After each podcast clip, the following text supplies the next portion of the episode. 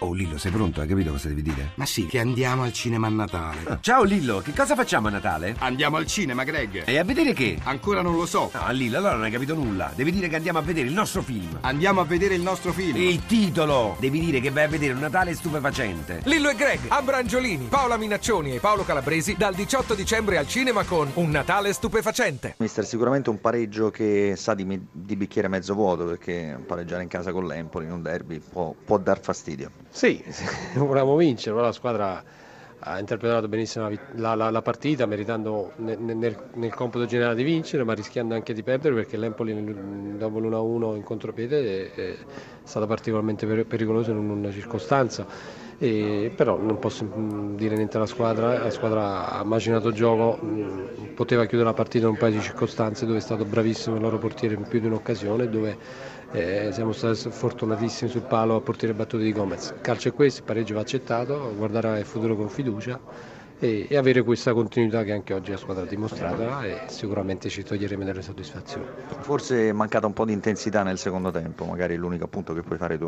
Ma non lo so se sia mancata intensità, sicuramente abbiamo perso qualche sicurezza col tempo, e loro hanno, hanno cambiato le loro tre situazioni che conoscevamo, tre giocatori davanti, quindi avevano una freschezza diversa con i, con, i, con i, tre davanti dove ci hanno creato qualche pro, problematica anche in fase di impostazione. Ma, e, ma, la squadra è sempre stata in partita, ha sempre creato e, e poteva fuori un risultato diverso, ma quindi, quindi comunque eh, l'accettiamo perché l'Empoli ha disputato una, una, grande partita a livello organizzativo come, come, ha sempre fatto quest'anno. 14 punti in trasferta, solo 10 in casa, avete vinto solo due volte su 8, ecco si può dire che il Franchi probabilmente è il vostro nemico quest'anno, al di là del pubblico è sempre caloroso. Sì, assolutamente, secondo me da quando se ne parla troppo del nuovo stadio è buon santo di Artemio Franchi si sia un po' accanito su di noi.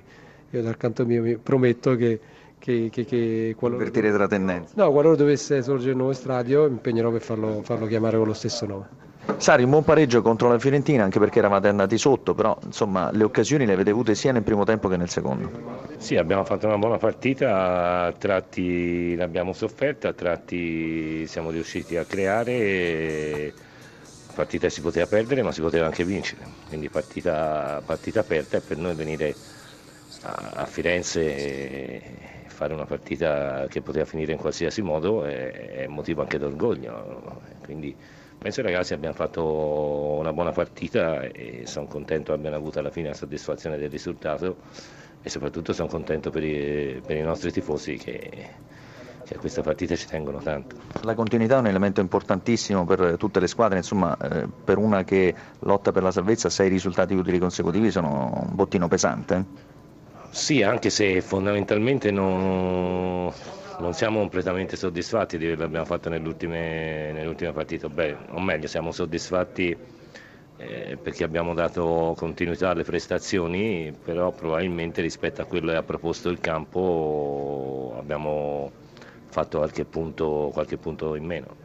Troppi pareggi, quindi qualche vittoria lasciata per strada? No, non è per, per, il pareggio in se stesso, perché se noi si gioca in Torino e si pareggia, eh, sulla carta va benissimo. Cioè, era la partita che aveva proposto di poter fare di più.